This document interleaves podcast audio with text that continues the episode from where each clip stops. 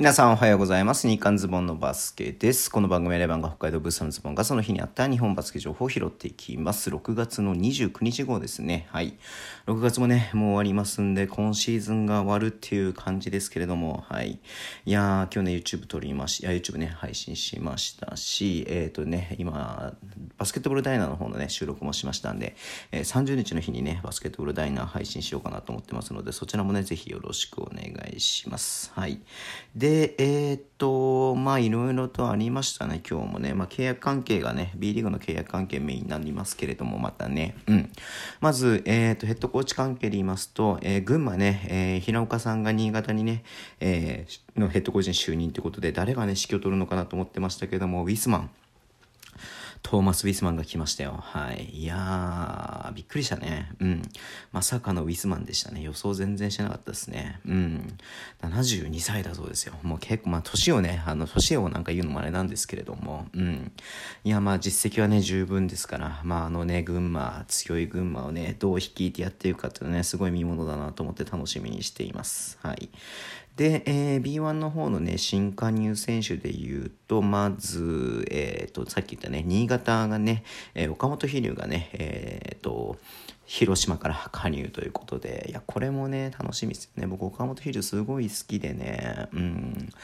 サムシティとかね、見に行ったりとかするぐらい、岡本飛龍が出る大会がね、年に1回ぐらいでよく出ていて、はい。いやーね、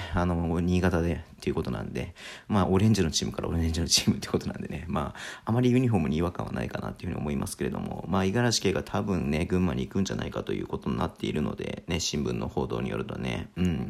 まあ、そこでね、正ポイントガード張れるような選手なのかなというふうに思いますんで、はい、まあ頑張ってほしいなというふうに思っています。で、新潟はね、佐藤君武選手との契約継続を発表しました。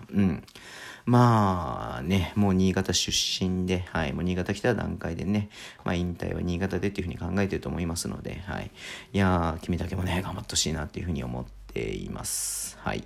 で、B1 でいうと、あとは滋賀がね、最後に、はい、帯底、はい、っていう選手をね、獲得しました。まあ、これでね、滋賀、ね、12人、ロスターね、確定ということでリリースがありましたけれども、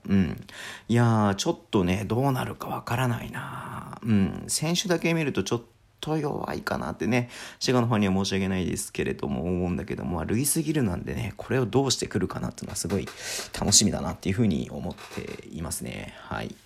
で、あとはあれか、そうだね、信州がね、井上祐介選手と契約継続ということで、もうね、16シーズン目とかなのかな、38歳。すごい大ベテランですよね。はい。まあ、サイズ194とかなんで、まあ、サイズ化したらね、そんなに大きくないインサイドの選手ではありますけれども、でもね、まあ、走れますし、スリーもね、昨シーズンね、今シーズンか最後の方で決めてましたんで、いや楽しみですね。面白いね。やっぱ信州はね、すごく楽しみだなっていうふうにね、YouTube の中でも話したけども、楽しみなチームですね。はい。で、B2 の方で言いますと、まずね、島根が、橋本選手ね、まあ、一応ケア継続なんですが、福島にね、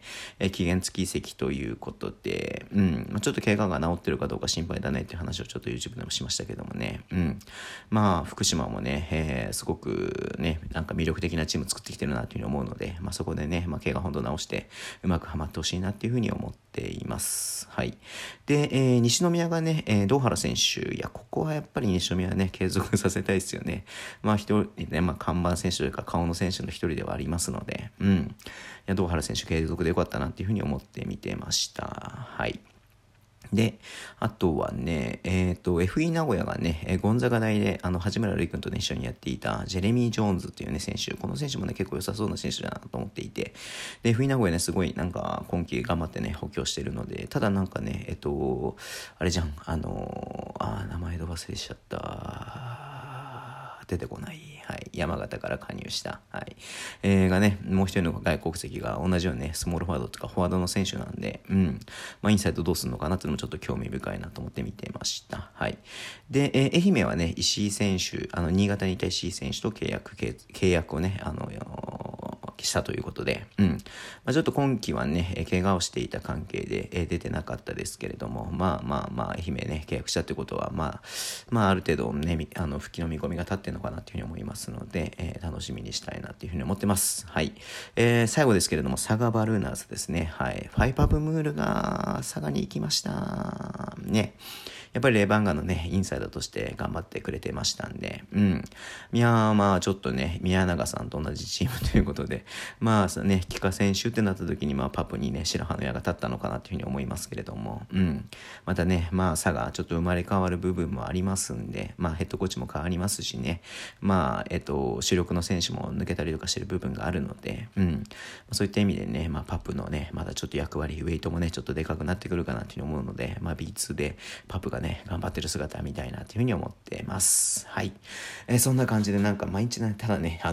リリースを読むだけになっちゃってますけれども、はい。YouTube ね、毎日配信してて、明日はね、ライブ配信、30日はライブ配信して、はい。その後はね、ちょっとプレミア公開っていうのをやろうかなと思ってますし、はい。ポッドキャストはポッドキャスト今日か。今日配信したのか。ごめんなさい、言い忘れてた。ポッドキャストね、配信しました。はい。で、ダイナーの方もね、明日配信予定なんでね、そちらもよろしくお願いします。もう本当なんか毎日やってるね、これね。はい。Twitter でも情報発信してます。フォローお願いします。はい。ポッドキャストでね、YouTube さっき言った通りです。ラジオトークのアップできる方はハートボタンを押してください。では、今日もお付き合いいただきありがとうございます。それでは、いってらっしゃい。